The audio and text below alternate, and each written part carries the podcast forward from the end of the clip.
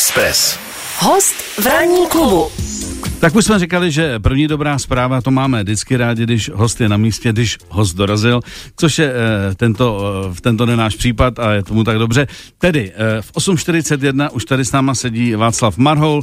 Václav, hezké ráno. Hezké ráno všem. Já tě jenom poprosím, tvůj krásný hlas, aby byl líp slyšet, jestli Ano, by si, tak, tak teď je to ono, teď Ano, je to takže ono. hezké ráno Hezké ráno ještě jednou. Uh, Vašku, uh, Václave. jak, Václave, je to lepší, já vím, že máš radši Václava, já jsem řekl Vašku, Václave. Uh, jak trávíš letošní léto? A uh, zajímá mě, jestli se do něj vejde tvoje oblíbená Normandie. Eh, Já trávím léto tím, že jsem vlastně mimo Prahu. Mhm. My máme od eh, 64. roku chajdu na Slapech, táta to tam postavil, to fakt chajda, jako jo, nedá se to vytopit. Takže jako. klasika.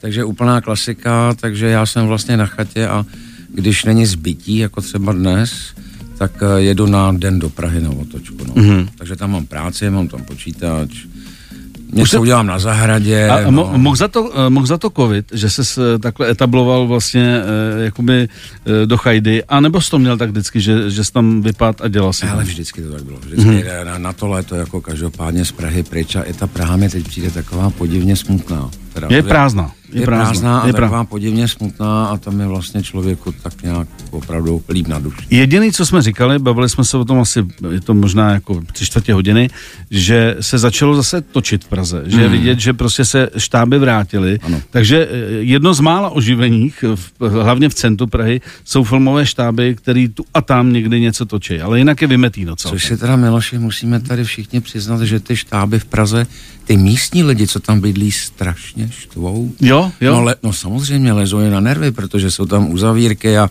a když se točí v noci, tak se ty lidi nevyspí a tak dále, Já- takže já- něco za něco. Já mám jednu speciální lokaci, když jdeš na kampu, tak eh, vlastně, jak je, jak je Zborovská, tak to je takový no. ten rohový barák. Hmm. A teda jenom co já jsem zažil, a to tam nechodím nějak často, tak většinou je to tam uzavřený, hmm. jsou tam jeřáby a točí se tam. Ano. Tenhle barák je velmi oblíbený, schody dolů, pak jdeš vlastně, pak se dostáváš jako k Verichoj. Takže, takže t- tam Ale si myslím, že kdo si kampa- koupil drahý byt a, a že tam ty byty musí stát šílenou raketu, tak si říkám, když tam máš po každý prostě jako zavřeno, točí se, nechoďte, prostě, vy jste tady odsaď, aha, dobrý, no tak pojďte.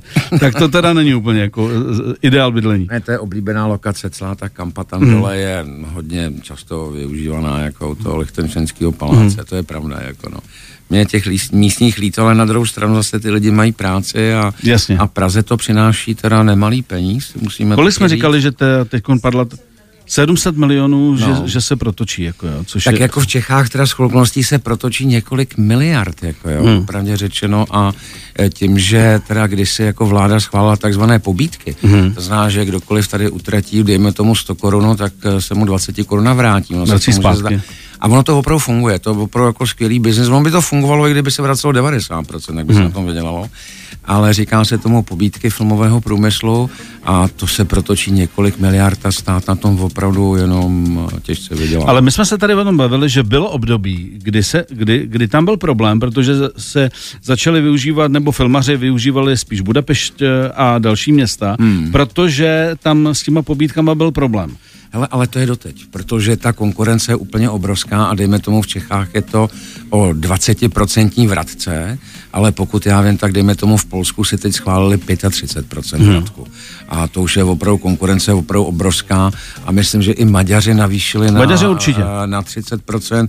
Vím, že Helena Fraňková jako ředitelka státního fondu se snaží přesvědčit vládu, aby jsme šli aspoň na 25% a tu konkurenceschopnost nestratili, protože pravdou zůstává, že v první řadě ty producenti zvažují hlavně za kolik. Hmm. A potom do toho vstupují další aspekty, jako o čem to město je, jakým způsobem Jasně. se tam dá strávit volný čas, na jaký úrovni jsou štáby, jak umí dobře anglicky, Hmm. což už teda naštěstí teda opravdu po těch desítkách let.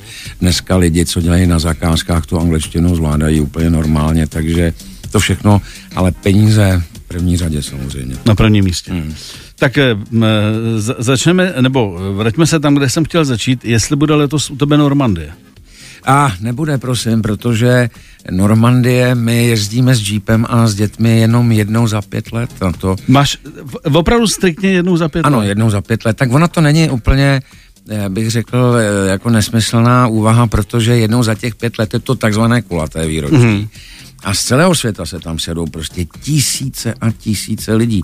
Když jsme tam byli minulé, to bylo v tom roce 2019, tak dokonce francouzská policie uzavřela Normandii. Mm. Že už to bylo moc. No přesně tak, kvůli počtu těch návštěvníků se to tam slilo dohromady s nějakými francouzskými státními svátky. A to vypadalo, že celá Francie se stěhuje do Normandie. Mm. Tam bylo opravdu několik milionů lidí, ale je to uchvatná záležitost, protože takový ty hodně bohatý lidi, co opečovávají takovou no, úplně neuvěřitelně bizarní techniku, jako třeba obrovský buldozer, jo. já to zkusím přiblížit, jsem viděl na vlastní oči. Ne, jako tanky a tak dále, to jako dobře, jo, ale prostě chlap přitáhl z Kanady, jak jsem se s ním potom seznámil, obrovský buldozer. A vemte si buldozer, že by měl ventilek a vy byste ho prostě napumpovali, ale jako do čtyřikrát větší jako velikosti a stále by se roz... A tam seděl nahoře takový malinký človíček a jezdil s tím po pláži. A ty tam tahal ty rádla. Jako to bylo tak úplně, jak takový Ferda Mravenec na obrovském stroji ale tohle je všichni ty lidi, jako tu techniku, co tam přivezou, tak ty lidi, co to mají rádi, tak mají opravdu jako žně, protože mm. tam se vidí opravdu bizarní kousky, nákladáky, který vůbec člověk ani nechápe, že to někdy bylo vyrobený. Jo. Jeep, to je s proměnutím, i když ho mám samozřejmě jako svého miláčka a jmenuje se Pašák, to je popravdě řečeno plevelný auto. Těch bylo vyrobených 550 tisíc jako za války a to není nic moc. Jako ta, to svezení je tvrdší. Ne, to takhle svezení je úžasný, jo. Jako zadek teda popravdě řečeno, teda, když tam člověk sedí, dejme tomu za tím volantem, má nevím, 4-5 hodin, tak ta kostrč, jo, to, to popravdě je to, řečeno, je to, to, není, to není úplně legrace.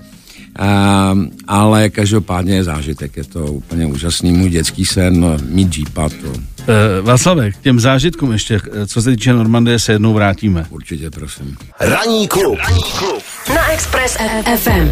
Václav Marhoul je český scénárista, režisér, herec, producent a podnikatel. Narodil se 30. ledna 1960 v Praze. Co by herec vystupoval například v uměleckém združení Pražská pětka nebo v pořadech divadla Sklep. Při natáčení filmu Tobruk si Václav Marhoul psal deník, který loni vyšel knižně jako deník tvrdohlavého režiséra. No a ten dává nahlédnout pod pokličku režisérovi umělecké tvorby. V roce 2019 měl v kinech premiéru jeho zatím nejúspěšnější film Nabarvené ptáče, který mu otevřel dveře na světové festivaly. Je velkým fanouškem vojenství, zejména druhé světové války. Tak jedna věc je jistá, všechny témata, které jsem si na dnešek připravil, už vím, že nestačíme, tak se budeme snažit aspoň uh, pokryt ten základ, uh, který bych byl rád, aby proběh mezi 9 a 10 hodinou. Takže ještě jednou, Václav Marhoul naším dnešním hostem. A Václava, já navážu na to, na co jsme se, o čem jsme se bavili před 9 hodinou, a to je naše společně oblíbené téma, té Normandie. Hmm. Uh, poslední otázka, že to bychom tady hodinu se bavili jenom o Normandii. Když tam jedeš po těch pěti letech, máš pořád co objevovat, uh, anebo už si ty místa jenom jako objíždíš ty, ty, ty oblíbený e, pláže, kde se bojovalo, e, Point du Hoc a tak dále, tyhle ty le- legendární prostě místa bojů, e, nebo, nebo už si vychytávají zase úplně jiný neturistický v uvozovkách hmm, lokace. Hmm. No, pravdou zůstává, že ta druhá varianta je zajímavější, teda poprvé řečeno objevovat jakoby ta nová místa mm-hmm. a dostat se tam, kde vlastně ještě člověk nebyl. A teda opravdu ta Normandie vlastně, když se to na mapě zdá jenom jako pít země, tak je to vlastně neuvěřitelně obrovský prostor a, a stále co objevovat.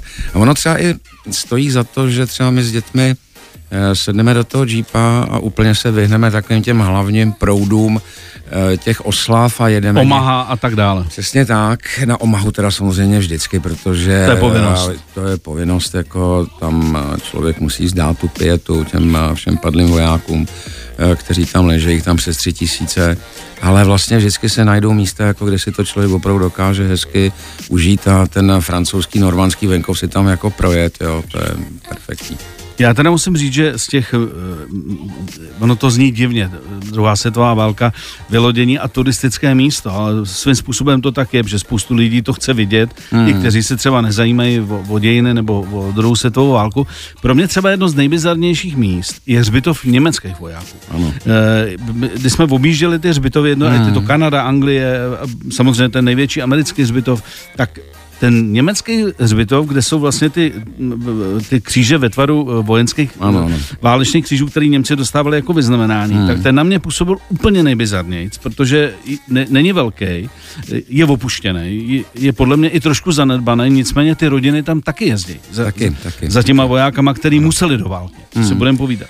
Ne, tak jako to je na té válce vlastně vůbec to nejhorší, že vlastně ty lidi do té války jdou a třeba vůbec to nemuseli být jako tenkrát na cestě nebo a tak dále. To je spousta mladých kluků. Jako spousta, to je případ od případu samozřejmě, jako, jako všechny ty zmařený životy, tak jako tak vlastně to je, to je prostě na, na draka.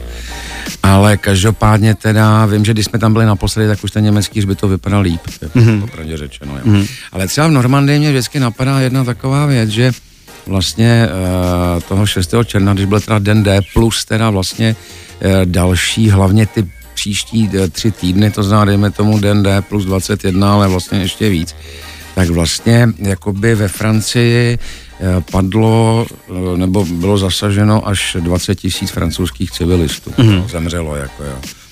A což je teda samozřejmě obrovské číslo. Eh, civilní oběti a přesto přeze všecko ty francouzi ten den jde jako slaví jako vlastně ten den toho osvobození. Jako, mm. jo. Já jsem se tady třeba v Čechách setkal s tím, že jsem byl s Jeepem někde v západních Čechách, nechci tu vesnici jmenovat, ale tam uh, úplně mm, s chodou nešťastných náhod, tam prostě američtí hloubkoví, hloubkoví letci tam provedli nálet na nádraží a ta bomba tam zabila asi pět lidí. No já, když jsem tam přijel s Jeepem, tak ty lidi na mě plivali, jako jo, mm. prostě jo. Ale to ve Francii prostě vůbec neexistuje. Oni prostě i přes ty civilní oběti jako to berou jako američany, jako osvoboditele a Nejen američany, ale vlastně Jasně, ale jako co se podíleli na No, no, no, ale hele, jako tak ten hmm. amerikanismus je docela dost jako silný hodně v Evropě a u nás bohužel třeba taky někde, takže každopádně to je jako na tom uh, jakoby vlastně neuvěřitelně dojemný a je nutný to teda hodně ocenit, popravdě řečeno. Tak stejně jako u tvýho Jeepu přešaltujeme, protože já mám ještě dvě věci, dvě věci ohledně nabarveného ptáčete, že o tom se napsalo spousta, nebo bylo spousta rozhovorů, spousta materiálu. Mě tam zajímají ještě dvě věci. Ty si v jednom z rozhovorů řekl, že ti e, nabarvené ptáče změnilo život, hmm. což může znít jako fráze. Uh, vysvětli to, proč si řekl, že ti změnilo život. Tak bohužel ono v životě to funguje, takže jednoduchý věty hodně fungují jako fráze. Jo. A já, když jsem řekl, že mi nabarvené ptáče změnilo život a dokonce ve všech ohledech, tak to jako fráze znít může, ale je to absolutní pravda. Protože vlastně na tom filmu strávil těch 11 let a jak bylo řečeno v tom úvodu, ta premiéra byla před dvěmi lety v hlavní soutěži v Benátkách na filmovém festivalu. Což bych docela rád řekl tady jednu historku, ale teď nevím, jestli to by byl čas, ale to je jedno. Každopádně vlastně ptáče jako mi neustále poletuje po světě. Sice covid ho tak jako přibrzdil, on se musel hmm. sednout na větvičku a chvilku odpočívat, ale každopádně znovu začal mi lítat jako po festivalech. To je jedna věc a potom druhá věc, on to teď vyzní neskromně, já se teda omlouvám, ale no, prostě to jinak nejde. Eh, Benátky, kam se dostal český film po dlouhých 26 letech, potom Toronto, vlastně do sekce, kam se český film v životě nedostal a Toronto je brána do Ameriky a otevřelo to bránu do Ameriky a potom přišla ta nominace na ten Oscarový shortlist a nominace na nejlepší evropský film roku, no tak já, já prostě díky tomu všemu dostal nabídku točit eh, v Americe. A k tomu se a, samozřejmě dostaneme. Což je teda a navíc, eh, zásadní změna. Navíc seš už teď zastupovaný ano, v Americe. Mám což agenta. Je, máš agenta, což je naprosto zásadní věc, která se úplně nepodaří, pokud mm. tam nemáš, řekněme, pozitivní zářez jako filmař. To nebo je jako producent. No, oni si ty agenti, oni mě už chtějí, on, takhle, oni ten film viděli, to jsou Creative Artist Agency a v Los Angeles a je to opravdu hodně prestižní agentura, zastupuje přední režiséry, scenáristy a herce. A oni ten film viděli právě v těch Benátkách a mm. už v těch Benátkách mě chtěli kontaktovat, popravdě řečeno, ale já jsem v těch Benátkách měl tolik práce, já jsem třeba jenom za dva dny udělal, jestli si dobře pamatuju, 47 uh, interview, jako, hmm. jenom ve dvou dnech. Já jsem fakt nemohl. Takže já jsem se s těmi lidmi sešel až v říjnu v Los Angeles, když jsem tam měl kvůli uh, na podporu jakoby první vlny kampaně pro na Oscara. No a já jsem teda neváhal, popravdě řečeno, já jsem okamžitě kývnul. Ke kývnutí se dostaneme. Václav Marhoul je naším dnešním hostem. Miloš Pokorný a jeho tým. Tým. Ranní klub. Tak vzhledem k tomu, že se chci s tebou hlavně bavit o tvém novém projektu, který mě nesmírně zaujal, tak ještě naposledy k nabarvenému ptáčeti, že jak jsi říkal, změnilo ti to život ve všech směrech a vlastně i ta návaznost na ten, na ten tvůj poslední projekt byla hmm. díky nabarvenému ptáčeti. Už jsme říkali, že vlastně jsi zastupovaný v Americe, ano. Eh, máš tam agenturu, která se teď bude starat takzvaně o tvý věci. Nicméně eh, v dalším rozhovoru že jsem si ještě udělal jakou jakoby rešerši toho, co mě zaujalo a ohledně nabarveného ptáčete, si, si řekl, že už možná nikdy nenatočíš žádnou komedii. Nebo takzvaně jakoby normální film. Hmm. E, Platí to pořád? Platí. Platí to pořád? Platí. A ten důvod? A, no to vysvětlím, protože já vlastně, když se natočil Mazaného Filipa, tak vlastně jakoby, takhle, ještě jinak, já jsem žánrový režisér. A mě ty žánry vyloženě baví a nikdy to nemůže být v mém životě o tom, že bych dvakrát vstupoval do stejné řeky. Za prvé to nejde. A za druhé by mě to opravdu jako těžce nebavilo, jo. takže já vlastně nechci už natočit nikdy komedii, protože už jsem jednu natočil. Stejně tak nechci natočit válečný drama. Tak teď jsem se chtěl zeptat, že když teda řekneš, nebudu točit komedii, tím pádem nebudu točit druhý Tobruk. Nebudu. Nebudu, nebudu točit. Máš to jasno. Nebudu, ne, nejenom Tobruk, ale jako třeba mi čas od času přijde, dejme tomu námět, jako natočte něco o Afghánistánu. Já říkám, nezlobte se, já to prostě dělat nebudu, nebudu už dělat to jako klasický válečný drama, protože já už jsem to natočil a e, to, co já nějakým způsobem si myslím o válce nebo o tom, jak funguje jediné ze válce, to jsem prostě nějakým způsobem zcela zásadně do toho Tobruku otisknul a není už jako pro mě osobně vnitřně jako co tam dodat. Mm. Stejně tak, jako už natočím film jako na barvené ptáče, takhle jako by řekněme, těžký psychologický eh, černobílý film. Eh, to se už taky nestane, takže mm-hmm. pro mě jakoby každý ten další projekt musí být popravdě řečeno novou výzvou, musím eh, se potkávat s věcmi nebo řešit věci, které jsem do té doby ještě vůbec neřešil a vždycky musím nějakým způsobem jakoby kupředu, vždycky se musím nabít, jo. Já se nemůžu vracet zpátky. Prostě. A platí to Václava i v případě, kdyby, teď jsme se bavili o Normandii, kdyby přišla prostě skvělá nabídka natočit film na toto téma, to znamená uh, D-Day a tak dále, prostě, uh, jestli, jestli uh, i tohle by si říkal, ano, já už jsem vlastně jako se dotknul těch témat ve svých filmech. By se do toho nechtělo. Jako hmm. opravdu ne. To by mě museli opravdu jako fakt asi jako teda umlátit, jako jo, prostě do bezvědomí, abych to podepsal. Ne, prostě ne, jako, hmm. jako opravdu. Tam, tam je ten problém, já se to pokusím vysvětlit, je vlastně člověk jako ty, já, kdokoliv, žijeme hlavně ze sebou, jo. A jakmile se někde zastavíme a budeme se volížet furt dozadu a zpátky a to je, to je vlastně, jak kdybych psal ten samý román na dvakrát. To, to prostě nejde.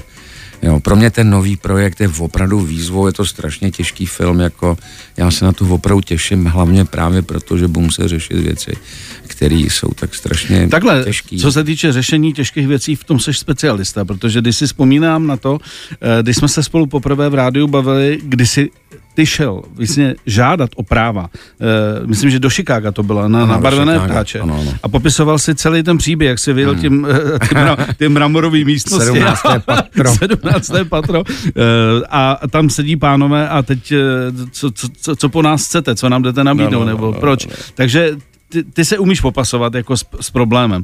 Nicméně tak pojďme teda navázat na to, že máš nový projekt jak došlo k tomu, že tě eh, oslovila americká produkce, aby si, eh, aby si natočil film eh, o nelehkém období historicky ve Spojených státech? Přesně tak, no. no to, ono, ono, to, tak, no, ono to funguje tak, že vlastně ten můj agent mě nabízí těm producentům Jasně. a říkají, my tady máme režiséra Václava a my si myslíme, že by on mohl dobře zrežírovat váš film. A ve chvíli, kdy já kýval na tu spolupráci, jak už jsme o tom mluvili, tak já vlastně dostal tři scénáře a e, najednou. A ten první scénář byl western. A to se Miloši nebo vám všem tady ve studiu přiznám, to je můj velký sen. To je opravdu, to je natočit western, to je můj velký sen a já to miluju, já miluju westerny a v každém tom žánru mám, dejme tomu, svůj top ten, takže když se někdo zeptá, jako můj top ten, jako vůbec říkám, takhle to nemám, těch filmů jsou desítky. A já jsem říkal, a že... pardon, by... řekni mi jedničku. Jednička je pro mě, prosím, eh, divoká banda od sama Pekimpo. Mm-hmm. Takže úplná klasika. Jako úpln, no samozřejmě. Jasně, jasně. Uh, divoká banda, což teda poprvé řečeno tady zná málo kdo, mm. ale je to absolutně zlomový western, uh, který vlastně úplně poprvé postavil vlastně všecka ta kliše trošku na hlavu. A potom samozřejmě tenkrát na západě a sedm statečných. To je, to Jednička, dvojka moje. Ale jako mohl bych jmenovat dál a dál. No každopádně ten první scénář byl western a já jsem si říkal, to snad Václave, to by mě. měl až takovýhle štěstí, jako že by ti, to, nebudu říkat ten název, protože se ten film možná natočí, ale bylo to blbost. Byla to taková blbost. Já jsem vůbec, já měl problém ten scénář dočíst. Já jsem absolutně nechápal, proč ty lidi jdou kam jdou, proč říkají to, co říkají, jak ty pohnutky vůbec, no prostě zmatek. Takže to jsem řekl, tohle dělat absolutně nebudu. Jak řekneš, pardon, jak řekneš americkému producentovi a tvý agentuře slušně, že je to blbost a že to ty jako Václav Marhou odmítáš točit? very frankly, I must tell you, this is really very, very bad and very stupid screenplay. And I'm so sorry, I'm going to regret it. Dobře, tak jako... Ale oni jako, poprvé řečeno, protože oni, to jako i toho producenta tam mají někde, jako, tak si vytáhli tušky a bloky a začali zapisovat, co se mi na tom scénáři nelíbí, jako to bylo tak bizarní. No nic. Tak si pomohl no, no, prostě, novému režisérovi. Ale jako, no prostě, třetí scénář jsem nepřečet, protože hmm. hned ten druhý, a to je to, co se musí stát, to mě musí chytit za srdce. Já se prostě, já vždycky říkám v vozovkách, se musím zamilovat, jo. Eh, musí to být ta výzva, musí to opravdu se mnou začít sloumat, musí to ve mně zbudit emoce a vlastně, jak si už zmiňoval, že scénář jmenuje Karty a je to hmm. vlastně životopisný politický drama o člověku jménem Joe McCarthy, který právě v těch 50. letech vlastně Ameriku přivedl do doby jako absolutního temna. Člověk, mm-hmm. který dokázal tu Ameriku rozdělit, přinést dezinformace, přinést Vykonstruovaný jako, procesy. Vykonstruovaný procesy uh, s takzvanými antikomu, hmm. s komunisty v americké administrativě, kteří tam ani nebyli a pokud byli, tak na ně Joe McCarthy každopádně nepřišel. Člověk, který rozpoutal tu absolutní hysterii. Která se navíc dotkla i amerických umělců, to byli režiséři, producenti a tak dále. To byla teda poprvé řečeno Miloše druhá kolej, hmm. protože takzvaných hollywoodských deset, jako po, postupně teda odsouzení do vězení, jako by za takzvanou komunistickou činnost, to nemělo přesně jako úplně návaznost jako s Joe McCarthy. Hmm. Joe McCarthy se zaměřil na americkou vládu, na americkou administrativu. E, tohle ta hysterie propukla v Hollywoodu sama o sobě a tenkrát založili ten výbor pro vyšetřování na americké činnosti. Hmm. A třeba Charlie Chaplin jako shodou okolností, že ho tomu hodně čelil, ale unikl nakonec, protože, jestli si dobře pamatuju, tak on řekl, že před tu komisi předstoupí, ale že se oblíkne do toho kostýmu tuláka a že bude na otázky komise odpovídat pantomimou. Mm. Jako jo. Takže eh, oni teda nakonec řekli teda, že se nemusí dostavit ke slyšení, ale ty, co se odmítli dostavit, tak ty byli odsouzený jako skutečně do vězení aby teda nakonec takhle byli samozřejmě rehabilitovaní a mluvíme třeba o slavně režisérovi Elia Kazanovi a tak dále. Takže jako byla to opravdu doba temna, jako mm. absolutní. A vlastně na tom projektu ve chvíli, kdy já jsem ten scénář přečetl, nejenom, že to je teda opravdu jako dobře napsaný scénář, napsal člověk jménem Tom O'Connor, tak eh, vlastně úplně na, to, co mě chytlo, je nadčasovost toho příběhu, hmm. jo, protože vlastně v tuhle tu chvíli, kdy my tady sedíme, tak vlastně celá ta Evropa i ten svět tak jako rudné, hnědné, jo, a vlastně takovýhle Joe McCarthy máme dneska teda bohužel hodně, jo, a třeba Donald Trump s chodou okolností teda jde velmi úspěšně jako ve stopách, jako hmm. uh, Joe McCarthyho, jo. Tak za chvilku se podíváme vlastně co po tobě tvoje agentura a, a, a ti, kteří rozhodli, že bude točit Václav Marhou, vlastně po tobě budou chtít, aby ten film nějakým způsobem hmm. vypadal hmm. a jestli se potkáte. Ano. Takže poslouchejte dál. Miloš Pokorný. Na Expressu. Na Expressu. A my teď máme na telefonu uh, Terezu Brodskou, která se Václava chtěla na něco zeptat. Já nevím na co, tak to propojím. Uh, Teresko, hezké ráno. Dobré ráno všem, tobě i Vaškovi. Tobě taky, já jsem, já jsem to původně psala jako interně tobě jenom, jako jo. Hele, víš co, interně je hezký, ale když, když ta možnost je, proč, proč to nepropojit? Uh, ne, já jdu zítra na rozhovor ke generálovi Petru Pavlovi a mm. chtěla jsem se Vaška zeptat, eh, kdyby byl na mém místě, na co by se zeptal, jako první mm. otázku. Na co bych se zeptal tázaná. generála Pavla? Já tak... budu tázaná, jako já, já budu tázaná, já jsem tam jako host, ale zajímalo by mě to, od Václava. Myslíš, na co bych se já zeptal pana generála, kdybych byl no. na tvém místě? Ne, no. na svém místě. Jo, na svém místě. No, Terezo, poprvé řečeno, ty jdeš do rozhovoru, který já už jsem absolvoval. No. Takže uh, myslím, že se, ten, že se to jmenuje blízká setkání jiného druhu, jestli se nemýlim. Ne, já jdu, já jdu do polní kuchyně. Jo, do polní kuchyně, aha, dobře, no tak, uh, hele, já si myslím, takhle, já pana generála jsem poznal před mnoha lety a poprvé řečeno si o něm myslím, že to je úplně úžasný, skvělý člověk, že to má v hlavě srovnaný všechno a je neuvěřitelně pracovitý a trpí něčem, což je dneska někdy i vzácnost, jmenuje se to kritický myšlení, nebo se říká v češtině zdravý selský rozum, jo. A hmm. já jsem eh, prostě jeho podporovatel a až oficiálně vyhlásí kandidaturu na prezidenta, tak ho určitě budu podporovat úplně stoprocentně. Tak to jsem chtěla slyšet, protože to jsme dva. No a doufám, že nás je víc, Terezo. a já jsem teda taky jeho velký podporovatel a, a proto teda se zapoju do různých teda aktivit, začínám po polní kuchyní a doufám, že budu pokračovat a a vlastně jsem z toho hrozně taková, jako musím říct, nafoukaná, že tam, že si mě vybral vůbec. Ty věřím. Ale protože on ví, že mám slabost pro armádu českou mm, ano, a vůbec ano. pro armádu jako takovou, takže já mám pocit, že spíš než o mě ho budu já e, vyspovídávat. on, je velmi, on, je, on je velmi slušný člověk a když začneš mluvit, tak on ti nikdy neskočí do řeči, což je potom problém jako pro jakýkoliv pořad to střihat. Já už jsem vycvičená od Karla Šípa. Dobře. že se má mluvit málo a krátce. Tak jo, eh, Terezo. Jako pakli, že jsi host. Tak. Dobře. Dobře, tak díky moc. Ale hezký ráno tobě, děkuji, Měj se fajn, Měj se fajn. Děkuji za váš rozhovor. Tak, ahoj. jinak eh, prosím tě, my máme eh, ještě spolu nějaký dloužek, tak bych byl rád, kdybychom ho taky vyřešili. Nebavím se o financích, ale jednou si nedorazila. A to je celý. Jo, řekneme si. Dluží, dlužíš mi prachy, ale o dobře, tak dobře. ahoj. Měj se hezky, ahoj. Teresa, ahoj, ahoj. No a teď, eh, teď tedy jenom eh, stručně navážeme eh, to, co jsem se ptal naposledy. To znamená představa lidí, kteří ti zadávají práci jako režisérovi hmm. Václavi Marholovi a ty budeš teda plnit nějakou představu, nebo si řekl, pánové, ano, já to natočím, ale chtěl bych, aby to bylo takhle, takhle. Takhle, to se každopádně ještě ukáže, jo, protože vlastně ten projekt, takhle covid ho přibrzdil zbrzdil, jako, nebo respektive já jsem na to použil sloveso zhybernoval, jako doslova COVID to absolutně zhybernoval, to znamená, ten projekt žije, dýchá, no akorát je zalitý do nějakého sarkofágu, sluce, e, srdce mu tluče desetkrát za minutu a teplota tělesná je taky 10 stupňů nad nulou.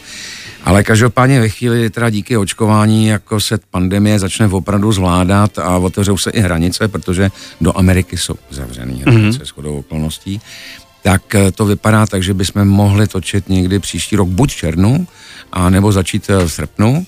Eh, ještě jsem ti tady o přestávce říkal, což je informace důležitá, že za kamerou bude stát Vladimír Smutný, mm-hmm. protože Vladimír kvůli nabarvenému ptáčeti se stal v Americe pomalu v uvozovkách jako opravdu bohem, uctívaným kameramanem a jeho kamera opravdu na ptáčeti je tak absolutně úžasná, že vůbec ani vteřinu o tom nikdo Nerozporoval, nerozporoval to, já jsem řekl, že chci, že chci za kameru Vladimíra, tak ve vteřině, ale k otázce. To se uvidí, protože já mám jednu, je tady jedna výhoda, jo. Ten McCarthy netočí velký studio. Točí to velká nezávislá společnost. Jako. A mm. každopádně mě až překvapuje, nakolik já už teď můžu třeba, dejme tomu, promluvat do hereckého obsazení. Eh, protože normálně, kdybych dělal jako pro velký studio, tak by mi to v životě nikdo nedovolil. Já bych prostě hmm. musel sekat okamžitě jako... Tady, tady máte seznam tady a tady máte ty lidi hrát. A stejně tak v rámci realizace se rozkreslí storyboard nebo ten obrázkový scénář a vlastně ten režisér se od toho nemůže vůbec hmm. odchýlit a když ano, tak o to musí žádat. No to je prostě nesmysl. Já doufám, že eh, tím, že to je ta nezávislá produkce, že dostaneme s Vladimírem jako hodně volnou ruku a najdeme si jazyk, kterým, filmový jazyk, který obraz a zvuk, kterým budeme ten film vyprávět. Tak pojďme se za chvilku vrátit eh, k tomu hereckému obsazení, protože vím, že jeden, eh, jeden herec nebo jeden z hlavních představitelů takzvaně padnul asi díky, díky termínům, ale to, to nám řekne za chvilku. No, možná. Ranní klub. Klub. 9.43, posloucháte ranní klub na Expressu a naším dnešním hostem je stále Václav Marhoul.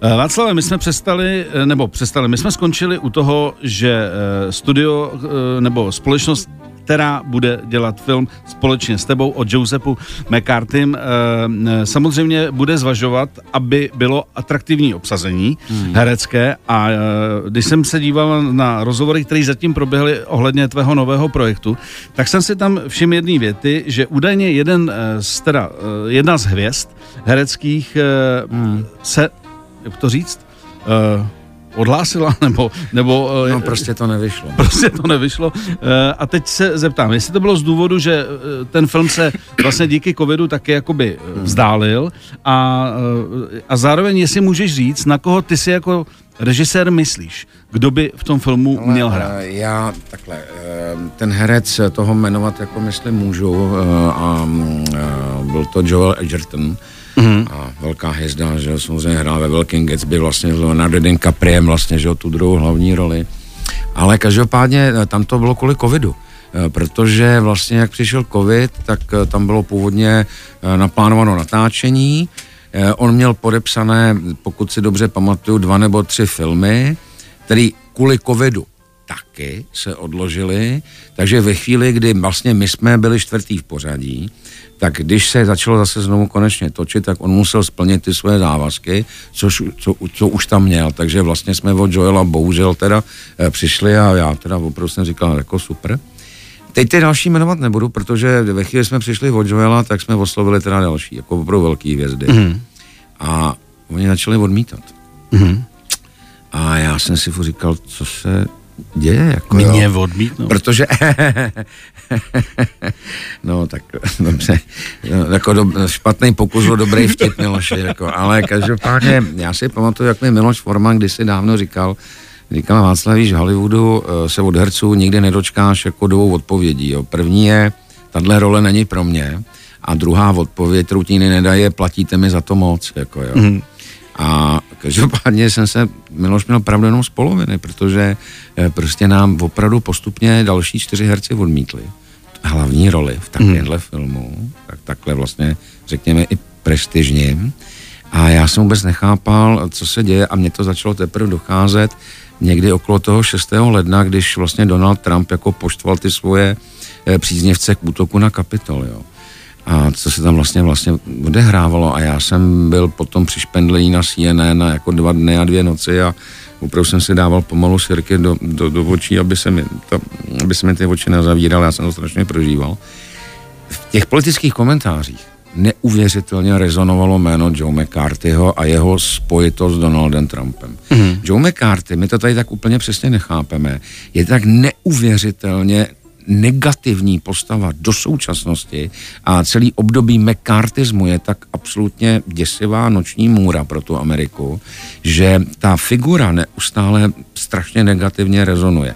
A ty herci se s tím prostě nechtěli propojit, jako mm-hmm. ani náhodou.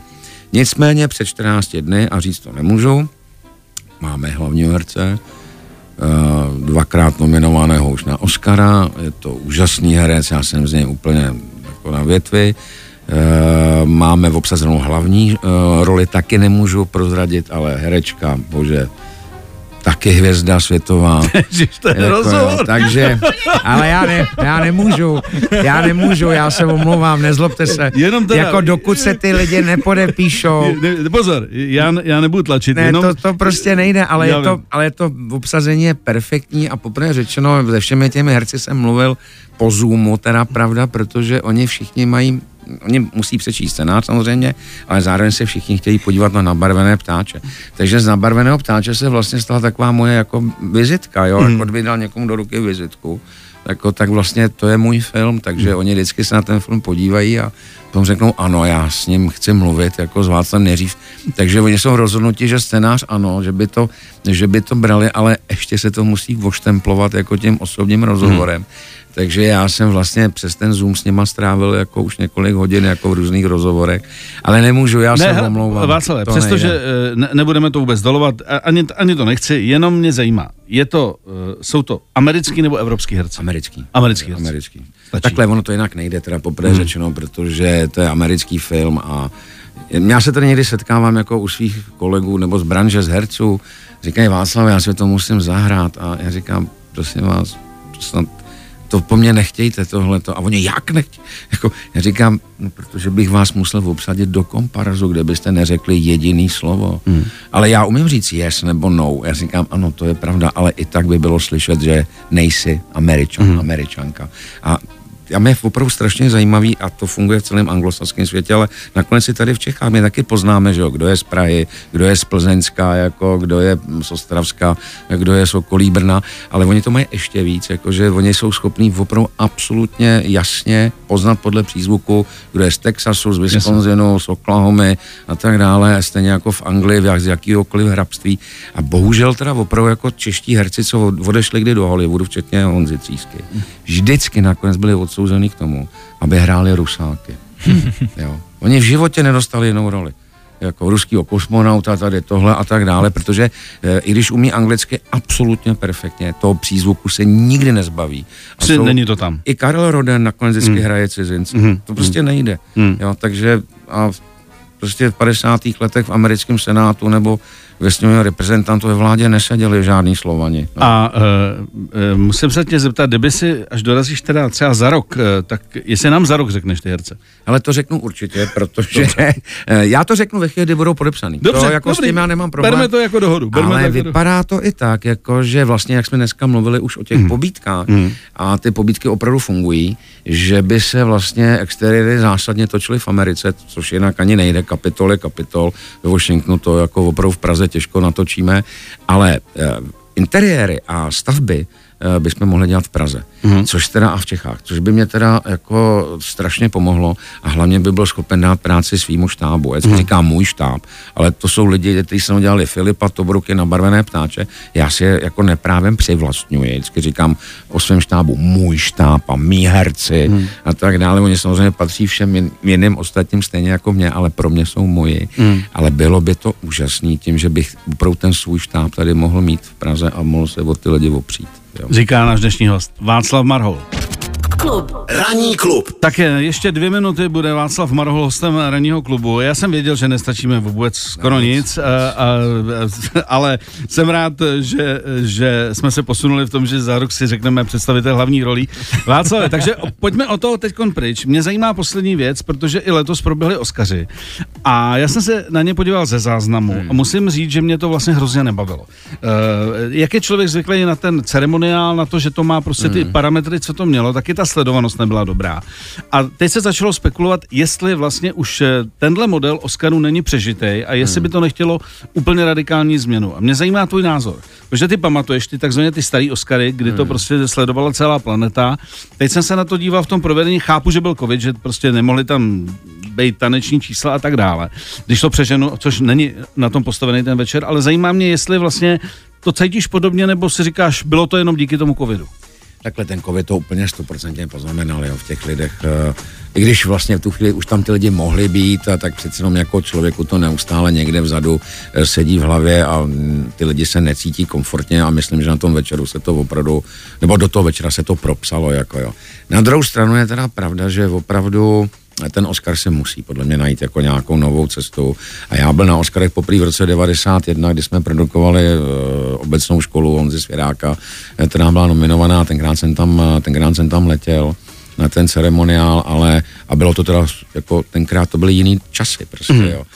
Ale každopádně nevím, Miloši, úplně upřímně si netroufám říct, jako jak to oživit, jak tomu dát jako by tu resuscitaci. Je tam hodně politiky. Aby, aby tam, je tam hodně je politiky. Tam politiky. Ty vyjádření, podle mě i ty lidi už potom nudí, když jde pátý a, a, mluví o tom sami. A není to o filmu vlastně. No, ne, je to určitě, jako já si myslím, takhle samozřejmě každý má právo jako říct jako veřejně, mm, co si myslí, ale já opravdu si myslím, že ta politika tam fakt jako nepatří a že by to mělo mít jako trošku teda jako švih teda každopádně a, Souhlas, a neřeš, neřešit tam jakoby vlastně vnitřní politický problémy a otázku jako rasismu nebo jako hyper, hyperkorektnosti a tak dále, takže jo.